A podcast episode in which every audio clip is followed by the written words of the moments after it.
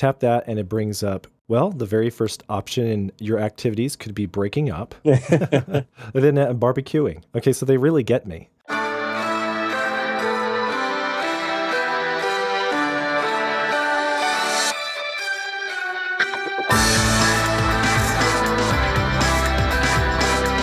This is Tectonic, a weekly talk show revolving around the seismic shifts in technology, culture, and the digital age. This is episode number 54. I am Joe Darnell, your host, and again, my co host Joshua Pfeiffer can't make it because he's at the office.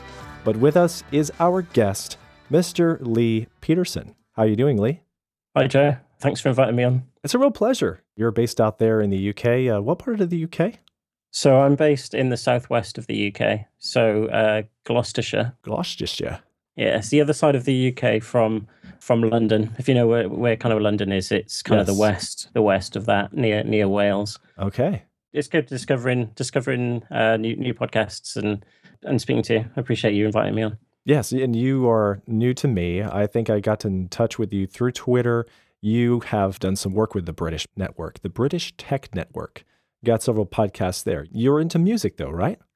Yeah, yeah, that's right. Yeah. So I originally got into kind of creating things on, on the internet via music and via my guitar. So I've been playing guitar for, for quite a number of years. And, and I do I work a nine to five in, in kind of the software industry, but I've always been really creative. So I discovered YouTube back in 2007, I think, and I started creating content mainly around guitars and my recording. But as as kind of YouTube grew and I got into blogging more, I started to, uh, to, to, to show my interest in technology. Basically, from, from you know, I do that as a as a career, but I'm also very passionate about sharing my opinions on productivity and music and how you can kind of connect your guitar hmm. to a computer and recording all that kind of stuff, which now naturally fell into just creating a blog and writing how tos and, and, and all that kind of stuff. You've also written for the Loop magazine, and yes, you are a writer. You have your own blog. It's ljpuk.com. Uh, what's the meaning behind the name? Uh, it's basically my initials with the UK on the end. I wasn't very creative. Oh, okay. Uh, but it's, it's, it, it, was something that I created quite a while ago. I used to have a, a blog, uh, a guitar related blog called uh, guitaristhub.com, which isn't there anymore. But when I branched off on, on kind of my own and, and, and I, I went through a few different names as you do when you, when you start creating blogs. Yes. And I, I, ch- I just went with my Twitter handle and, and it just became a bit of a brand really for myself. And, and I've, I've tried to change it my, my blog name to various things and it's it's never really felt right you know? So i've just i just yeah. instead of just worrying about creating a name that's you know i wasn't going to turn myself into you know the verge or a big website you know? I like I, I wanted to keep to myself so i thought well why am i worrying about creating some big name you know? I'm just i am myself so i've just kept it uh, and it's just fitted with me now. Uh, but yeah like you said i've written for the loop magazine. I've written for a site called app factor as well which I don't know if you come if you've come across, but that's run by uh, Ali Kazmira, who used to be on iMore. So I've written I write for those guys, uh, but also predominantly on my on my blog. I've written for a few printed magazines here in the UK too, but uh, predominantly on my on my blog. Oh, okay. Well, the reason that I discovered your blog was because of a headline that had to do with design interfaces, you know, the new Apple News, and there's been a lot of discussion about Apple Music and its interface changes. And you touched upon them, but you also review a good number of devices and hardware and accessories, and you share your thoughts about the interfaces. And I, I'm a real fan of what's happening in interfaces of late because we're seeing some really great ideas, just very sound, user friendly like principles being applied to interfaces in more recent times.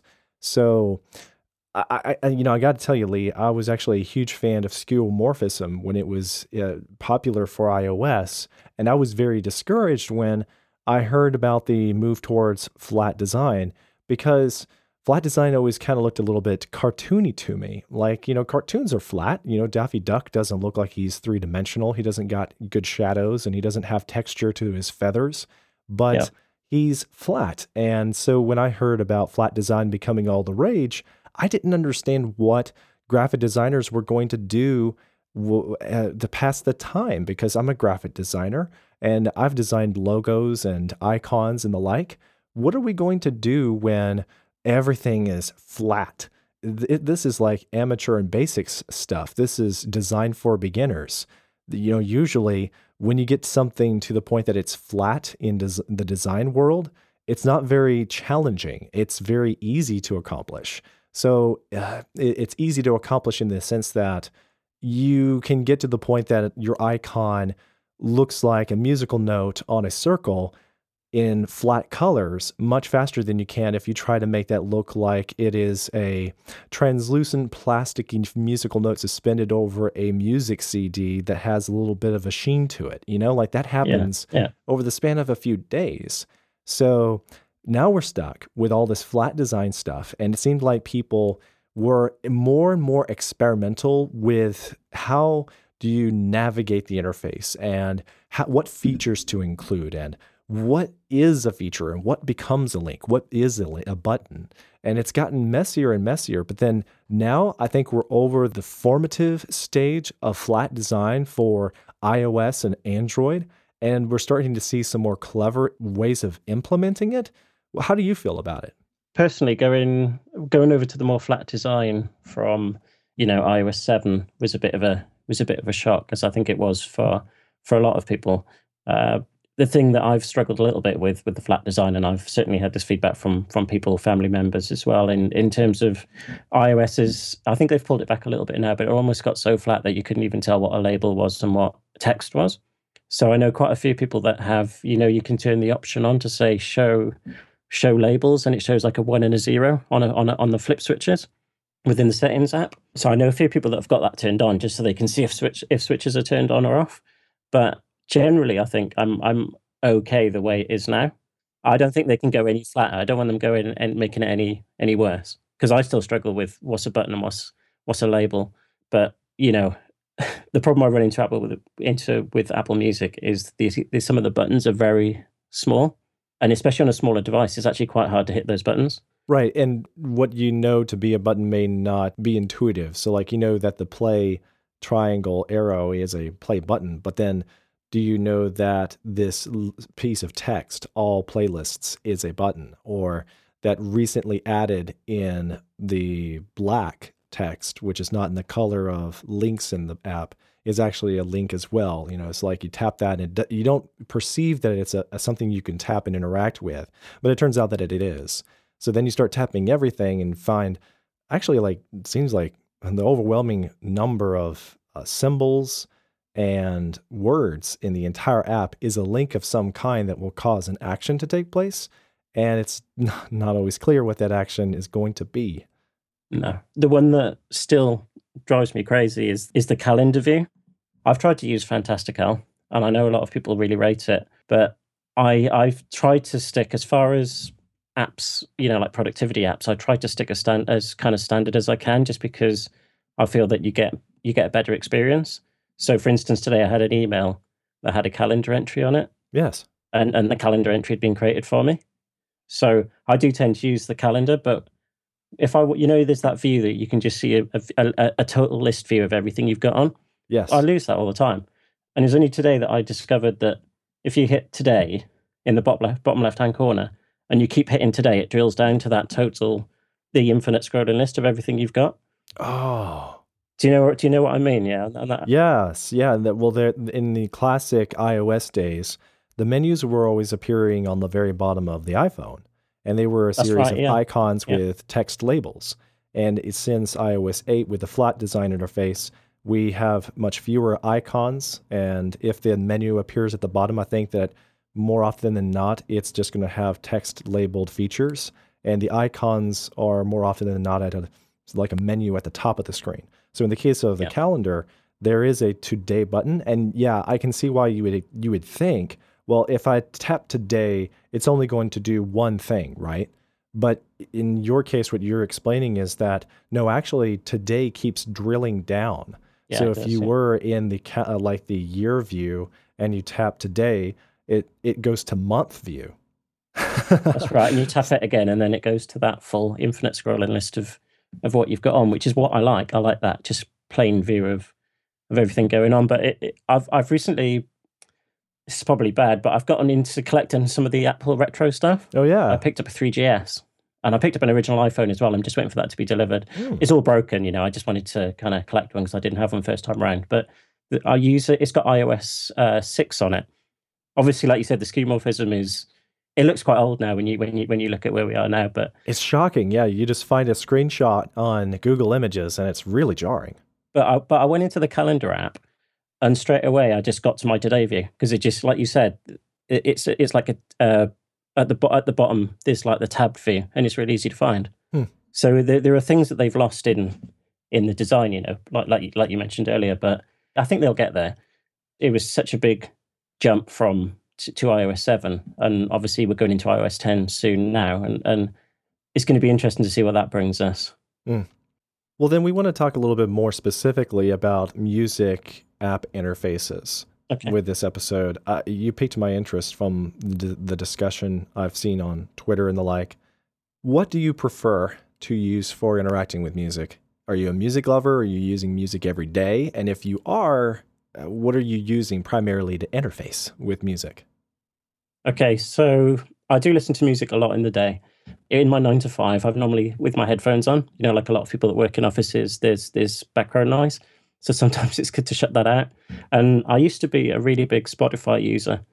You know, they launched in the UK quite quite quite a bit a fair bit before uh, they did in the states, I think. So I've been I was with them for a long time. But when Apple Music launched, I wanted to go all in with with Apple Music because one thing that I, I missed using Spotify was I found that I never listened to any of my old music Yes. because I had it all in music on my phone, had all my iTunes purchased music, but Spotify had all my streaming stuff, and I found that I was never listening to my old music.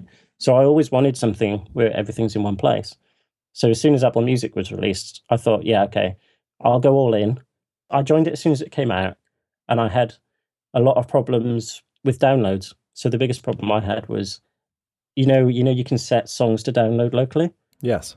Like eighty percent of the time, that would fail Yes. and I and I actually cancelled my account and went back to Spotify for a few weeks. And I thought, no, okay, I'll I'll give it another go. So I went back into Apple Music, and to be fair, with nine point uh, nine point three, it's really it really fixed a lot of problems. Hmm. And now when I down when I download tracks locally, I, I never get. I can't remember the last time I had that error saying that it couldn't download a track.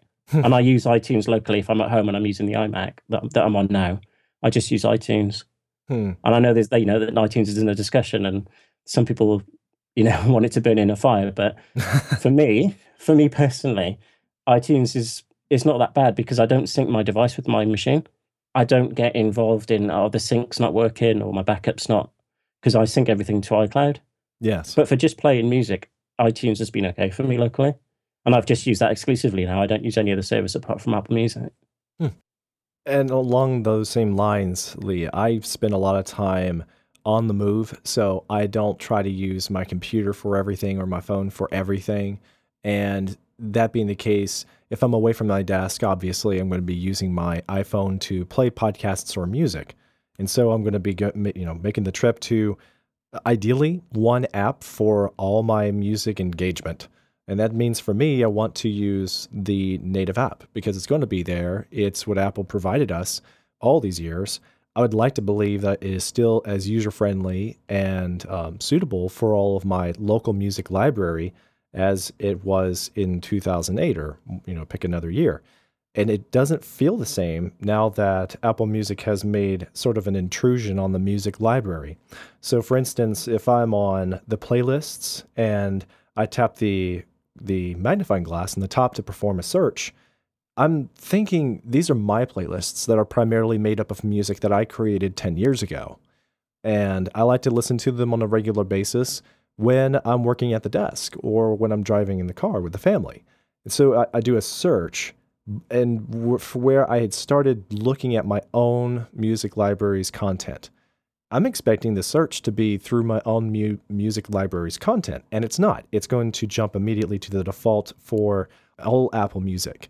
Mm. And so if it starts to play music, it's getting it from streaming from the cloud. And if I'm not on Wi Fi, that starts eating my data in the car.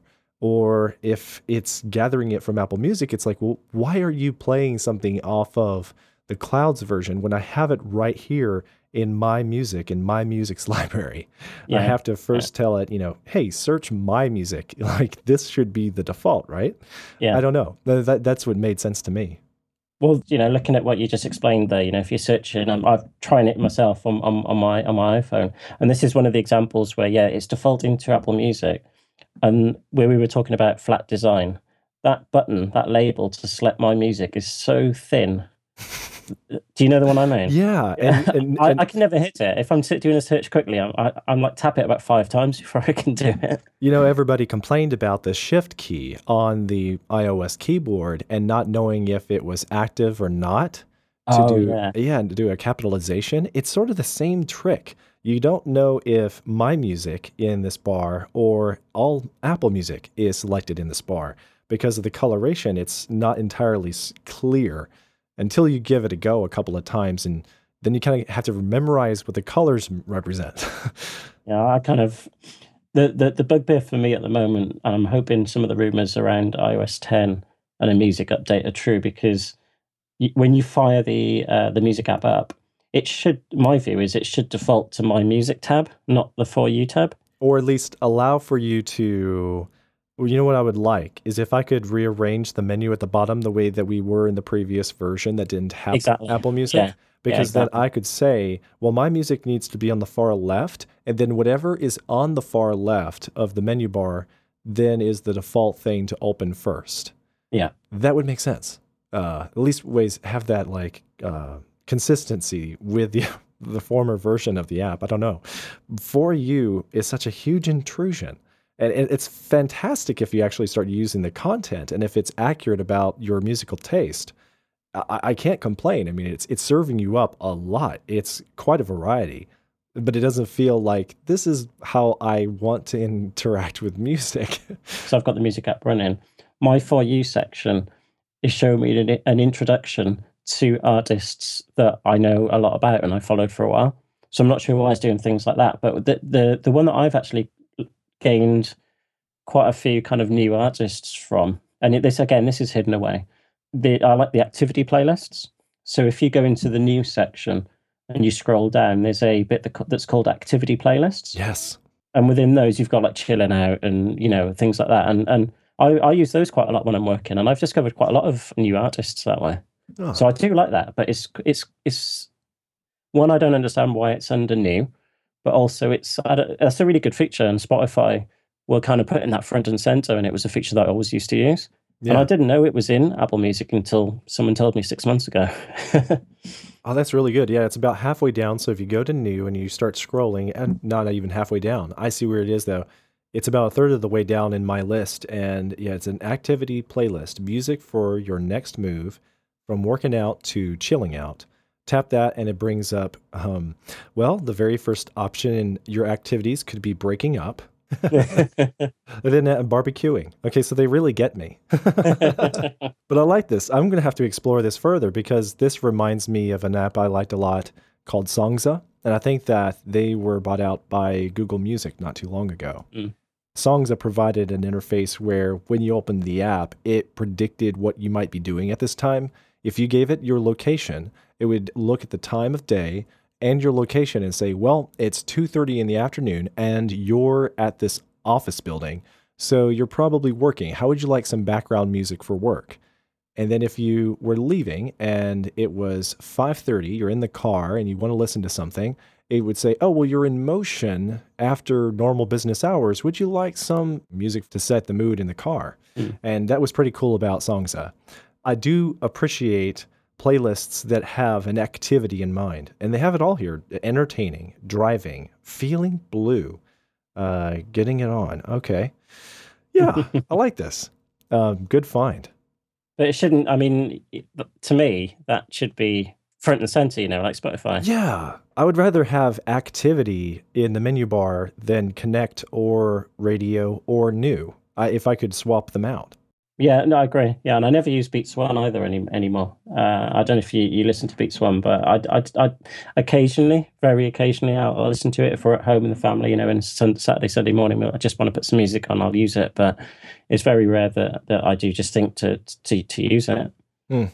So, what do you think of using things like Siri on the interface so, or using the control panel with a swipe up to you know control your music do you ever use you know voice commands to get you music and do you play pause fast forward and skip from the control panel i use siri for music all the time uh, that was one thing that's kept me on apple music uh, when i did switch back to spotify and i also used i should mention as well i used google as well google uh, all access and that, that was a good service. But I, I missed shouting across the room because when I'm in in my office at home, I've got a I've got a, a, dock and I've got my phone sat on the dock, charging and playing music, uh, and I, I missed not being able to, to to use Siri when I went to the services. So I think they've got me a bit of lock in there by by having Siri so well integrated into uh, into Apple Music. I, I very rarely use. I, use my Apple Watch quite a lot, so uh, quite often what, what, what I find really useful if I'm playing guitar I'll have a, a an, an effects unit effectively on the floor, and my phone will be plugged into that and playing maybe some like a backing track. And and rather than reaching down and picking up my phone all the time, I've been using my uh, Apple Watch to pause and and and move tracks forward and backwards. So that's how I tend to do it. Mm. I've just gotten in the habit using my watch now to do it. That's a very good call. I do like using the watch for my podcasting when I want to check out what's up next and things like that, or if I want to back up a seven seconds to hear something I just missed and to quickly pause it rather than digging into my pocket for the pause button on the iPhone.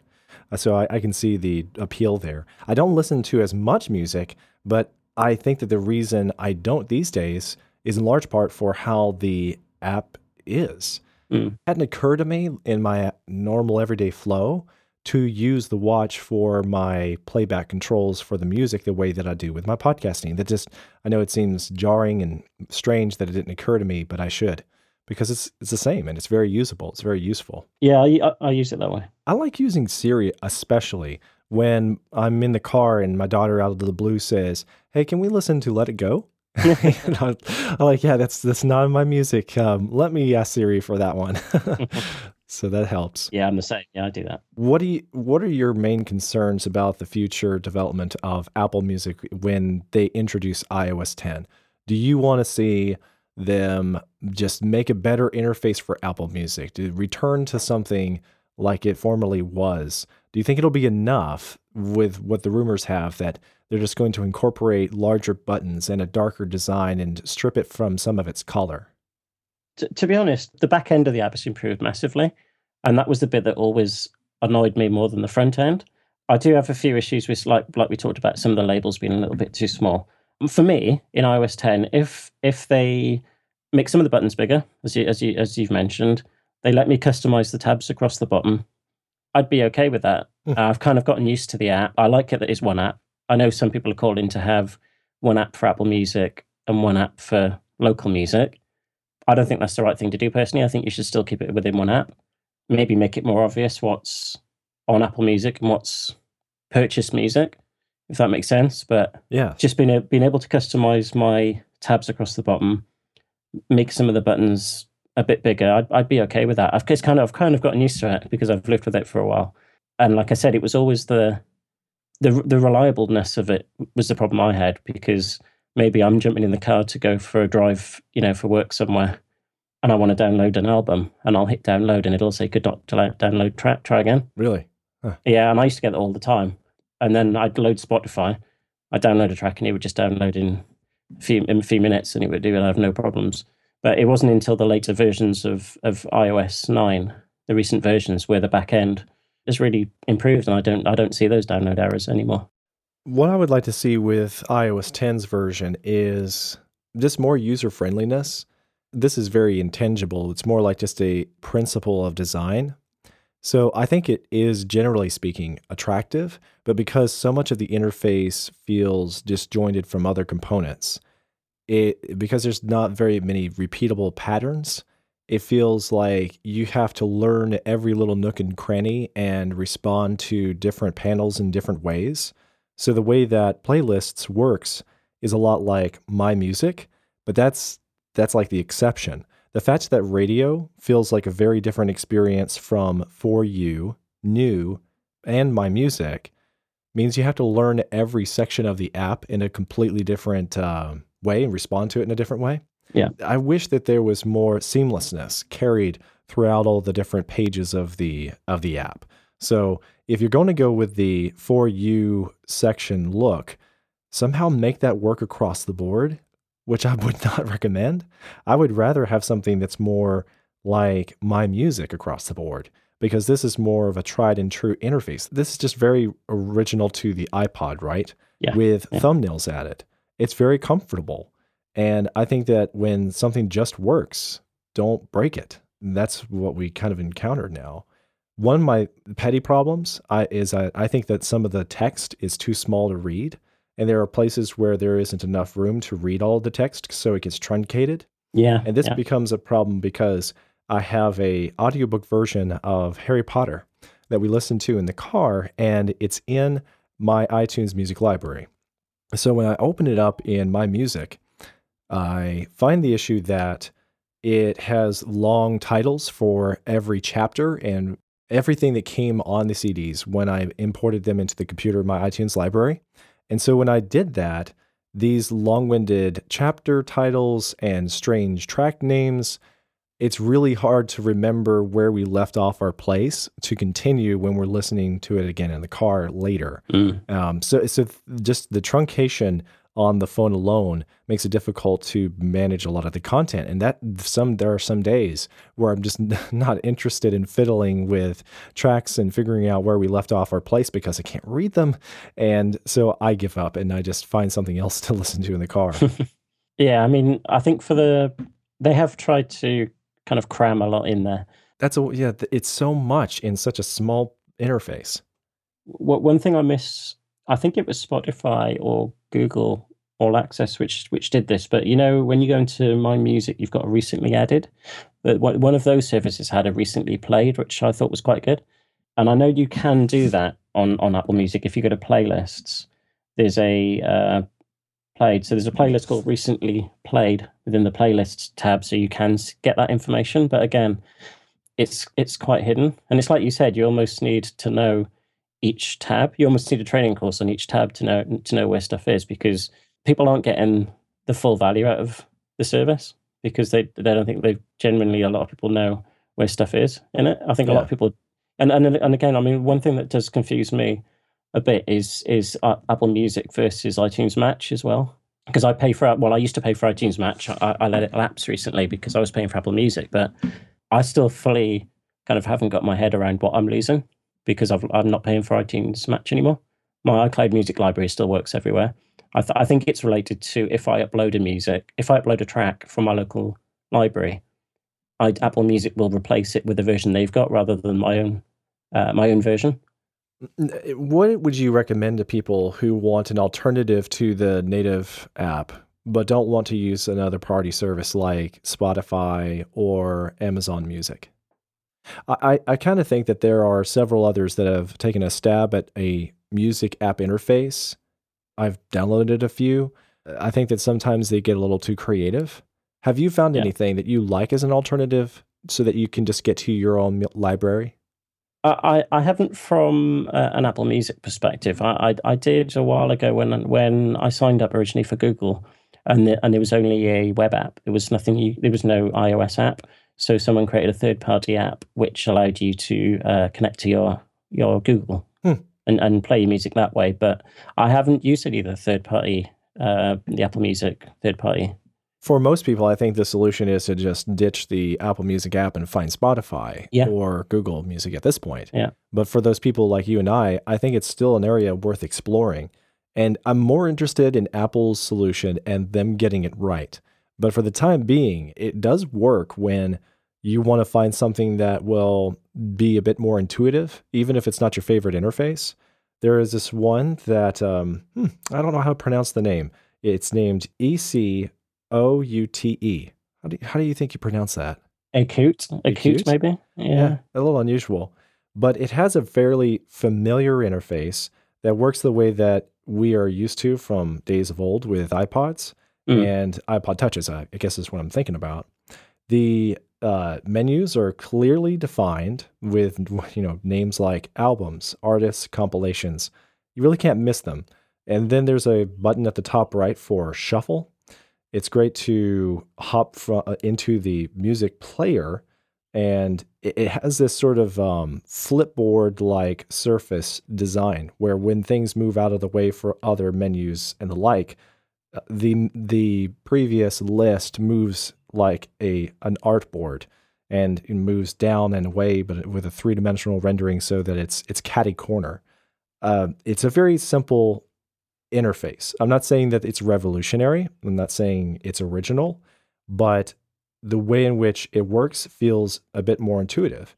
So if you just want that familiar experience, like the former version of the music app, I'd say that this is a, a, way to go. And it's only 99 cents on the iOS App Store. I'll have a link to that in the show notes. All right, pressing forward then, the other thing that is being hotly debated in interface design right now is the new Instagram, the new Instagram skin, I should say. Yeah. How do you feel about it? Pers- personally, I like it. Uh, I think the more, for me anyway, having the more black and white kind of design lets the pictures uh, kind of pop a bit more. Uh, I like that kind of clean design. I know there were probably more more discussions about maybe the logo or the icon uh, than, than than the actual design itself, maybe. But uh, for me, I, I like the design. I like the new design. The only bit where I think maybe it falls down a little bit is where where you apply a filter or you edit your your photo, you know, like kind of brightness levels and things like that. When when I first loaded that, it was a bit jarring, but I prefer it to the old kind of blue, the, the blue style they had, and the icon as well. You know, the logo. I think they built up a good brand with their original with their original version. I think maybe they should have just flattened their original, yeah, uh, their original one, but because uh, for me they've just lost. It, it doesn't look so kind of iconic now. It yeah. just looks like. Do you know what I mean? It's, it's uh, maybe it's just yeah. I've gotten used to it, but I think maybe they should have just flattened the original one. But other than that, no, I'm, I'm, I'm, I'm I, I like it. I like the new design. I, I, really wish they had, but I feel like maybe the designers at Instagram thought, nah, that's exactly what everyone expects us to do. maybe, maybe, maybe, maybe they were trying to get ahead of the curve. They were thinking, well, this is what icons will prevalently look like in 2017 and 18. Maybe that was what they were thinking because it, it just feels a little bit generic it does. Yeah. And it doesn't really serve the original concept of the branding. As a as a designer, I can say this totally works for anyone and everyone. They're, they're going to retrain that, that this is what Instagram is. But we already kind of knew what Instagram was, and to us, is it it was sort of a retro feel for modern photography. And now it doesn't feel like it has a retro feel at all. It feels like modern photography. End of story. Yeah. So when you yeah. get into the app, it's reflected in the design. It's very modern, it's very sophisticated. And one thing I do like it, that's been modified is if you go to the search page or the menu, the feel of the search is more user friendly. It's more interesting to me now because it gives you a bunch of suggestions, videos you might like.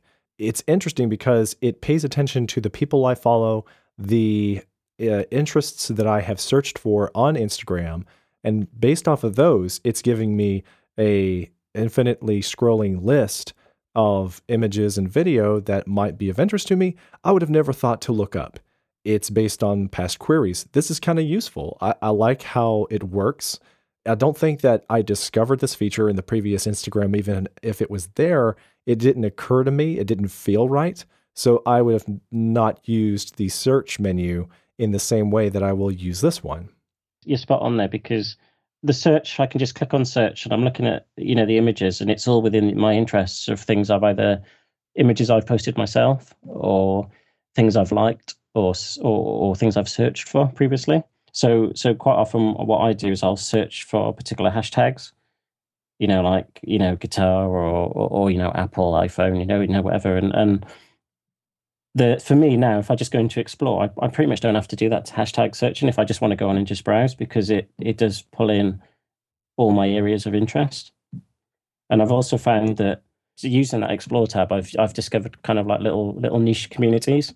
There's there's a particular tag on there called uh, JJ, which is uh, Josh Johnson, I think his name is. He was one of the original kind of Insta- Instagrammers, and he's built up a massive community. And he has a lot of spin-off communities. So there'll be like one for guitars, there might be one for uh, technology, one for people who like sunsets. And I've discovered all these little little new little communities by by using that Explore tab. Hmm. So I like it. Uh, I've, I've got no problems with it with the new app. One thing though that you can say for certain is that they didn't break the app. That this wasn't the kind No, of overhaul that ruined Instagram. That really, these are nitpicky, um, nitpicky, petty squabbles, and and and frankly, everything is right where we expected it to be. I think that thankfully, those folks at Instagram developing this app realized we have a good thing going. We do just want a fresh face on the app, and not ruin the experience for people because uh, the feedback has been very you know overwhelmingly positive for a very long time. I don't know many people who can complain about the experience in Instagram the way that I've heard from other social networking apps. This app just already has a very positive experience, with one exception maybe to that, and that would be ads. Uh, I don't have a problem with the ads myself. I was wondering what you think about them. I have less problems than I thought I would. When when when it was kind of announced they were coming on and they were going to be autoplay videos, I got a little bit concerned. But what what I did was I I just kind of managed my timeline a bit. So if I'm if I'm scrolling through and I see an ad, then I if it's one if I'm depends what mood I'm in. if I'm if I'm just you know just just looking at my feed, I'll just scroll past it. I'll pay no attention to it. If it's if if I if I want to try and curate my feed a little bit, what I tend to do is I'll I'll give feedback. So next to each image, you've got three dots, uh, and within there you can do report or you can say don't show me this ad anymore. And, and I found that doing that has helped bring the number of ads I see down. So so don't don't just think well I'll just keep scrolling past them. Just yeah. now and again just just just do that. Just tap on the on the three dots and say um trying i can't even see an ad in my timeline. I'm just searching here. I can't remember the exact uh, text but it's basically don't don't show me this ad. And it'll say you know is it offensive? I see it too often. And i just always do see it too often. I, i'm looking at my timeline now and i just see no ads in it. So i think that is doing something in the back end i think obviously i will see ads again but i think there's maybe it's just minimizing the amount i, I, I see yeah, it varies. Uh, some days it seems like every three or four is an ad, and then other moments, like right now, I'm I'm going and I maybe went through 15 pictures before I got to an ad, and then I went again, and it seems to get another 15 pictures before the next ad. And, yeah, not. Uh, but the difference about ads here and say the ads on Facebook and YouTube is that they feel like they really get what feels normal on Instagram. That you're trying to present a very visually appealing picture. Yeah. Whether or not we're interested in the product or service. More often than not, they're not offensive to me. There are some product developers I follow because I love their products. And so I follow them on Instagram because I'm interested in whatever they're going to take a photo for. Even if I know it's about a product or service, they're ultimately just trying to make a sell for. And that doesn't offend me because in Instagram, I'm following the things I like, even if they're not people.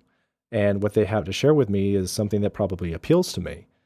What's interesting is I can tell the difference between an ad that's by a brand that I don't necessarily have an affinity for and the ones that I follow. But at the same time, usually they're interesting to me. Just it's kind of like, okay, that that's a tasteful ad. I don't know how they pull it off, but more often than not, it's more tasteful than the others.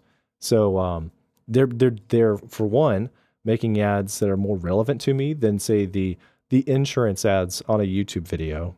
Mm. They're also less offensive than say the random underwear ads I see on Facebook. Yeah, like you said, I think the adverts on uh, on Instagram are, are, well done. I mean, quite often I'll go through my timeline, I, I won't even spot as an ad. Yeah, I'll see one there, and I'll go, oh, so that's that's, that's okay. And then I, oh, I was sponsored. I can see, and then yeah. I'll report. I'll just carry on. So, have there been any other photo sharing services or anything akin to this, like, say, Pinterest, that have caught your eye that you think are doing something better than Instagram? I haven't found anything as of yet, even though Pinterest has its place. And I, I see it in more of a niche. It's it's more uh, interesting to people that geek out about their favorite interests. Yeah. And say inter- Instagram, which is more about people and a, chron- a chronicling someone's journey. Do you see anything missing here after this update? I really can't say that there's anything missing at this time. No, no. I mean, I've, I've, I like, I do like Instagram. Uh, the the only other service that I've used, which I kind of got the same one thing I like about Instagram is once you find a community and you start posting images, you, you know, you follow people that are like-minded, you do get really good feedback on your pictures. And the only other community I found which have been which has been good like that is been Google Plus.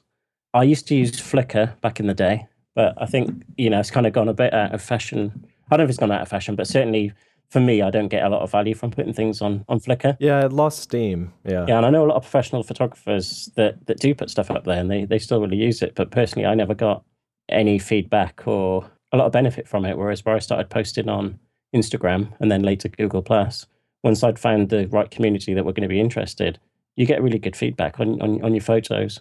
Again, Google Plus is kind of that's that's definitely going away. I was changed, you know, to be more uh, more gathering people of like interest together. So it, it probably is still good for uh, for photos, but I've kind of I've kind of stopped using it to be honest. Same here. I well, my thing is that if I'm going to touch down on Google Plus or Flickr, I just get to them when I'm on my computer, and it's not the kind of thing that I want to be a tap away on my phone on the go all the time. I try to keep as few springboards as possible and my threshold is maybe about 40 different apps that I have the time and attention for on my phone. Between those 40, I, I already have five or yeah, five or six different ones that have a social component from community chats to Instagram to Snapchat, which I'm experimenting with. Uh, I really haven't sunk my teeth into it yet. And then even YouTube, you could say, has a social component, and I have subscriptions there. So Instagram is not going anywhere for me. It's something I post to almost daily, and I, I do enjoy talking with people on Instagram and seeing what they share as well. The only real complaint is that the icon does a disservice to what they establish for their brand recognition. I can't think of anything else. I'm happy with this re- redesign. I just uh, it's that it's that logo. yeah, I know, I know. It's the same. I'm the same. Uh, I'll get you. We'll, we'll get used to it over time. I think the only, the only, I think the only thing that really did, I did get a little bit annoyed about with Instagram a while ago, which I think they've changed now, is I was I was away on holiday and I, I posted an image of, of a particular beach that, that, that I was staying, and I noticed someone else took a copy of my picture and posted it as for themselves. Oh, yeah. and you, you couldn't report for copyright, mm. but you can now. So oh. back then, this was about you know this was like a year and a half ago. You couldn't report an image for copyright, and I remember writing a post about it. And and I've noticed recently that that that, that they've added that, so they are listening, I think, and and they do understand that it, it, it's not just people sharing pictures of their what they've had for their dinner. You know, people are you know using DSLRs and and posting pictures. You know, they're using it as a almost. There's a lot of professionals using it. You know, to share to share images. So there are those people like you mentioned that are kind of using it as a resharing photo service. I, I don't do that. You know, this is not Pinterest. Yeah. If you find something you like, you can reshare it on Pinterest and you're rewarded. You're supposed to do that, but it doesn't feel right on Instagram. I agree. Yeah. Thank you very much, Lee. I think that wraps it up for this episode. It's great to have been able to discuss this with you, and I would love to have you back to talk further about some of your other interests. You also talk about hardware and not just Apple stuff. So we'll bring you back soon. Thanks for having me on. Yeah, I'd love to come back. Just give me a shout anytime. Where would you like people to find you? So you can find me on Twitter, and that's at LJPUK, and my blog is at ljpuk.com. Fantastic. I'll have links to all these things in the show notes. This is the end of episode 54. If you'd like to retrieve the show notes and links, you'll find them at tectonic.fm slash 54. If you want to chat with myself, I'm at JCS Darnell on Twitter. My co host, who uh, who's hopefully back next time, is at Joshua Peiffer. Peiffer is spelled P E I F F E R. And the show is also on Twitter if you want to get updates from the feed. It is at Tectonic FM on Twitter. And uh, you can email us if you have a longer message you care to share with us. Send your email to hello at tectonic.fm. I'm Joe Darnell. Thanks for listening to Tectonic.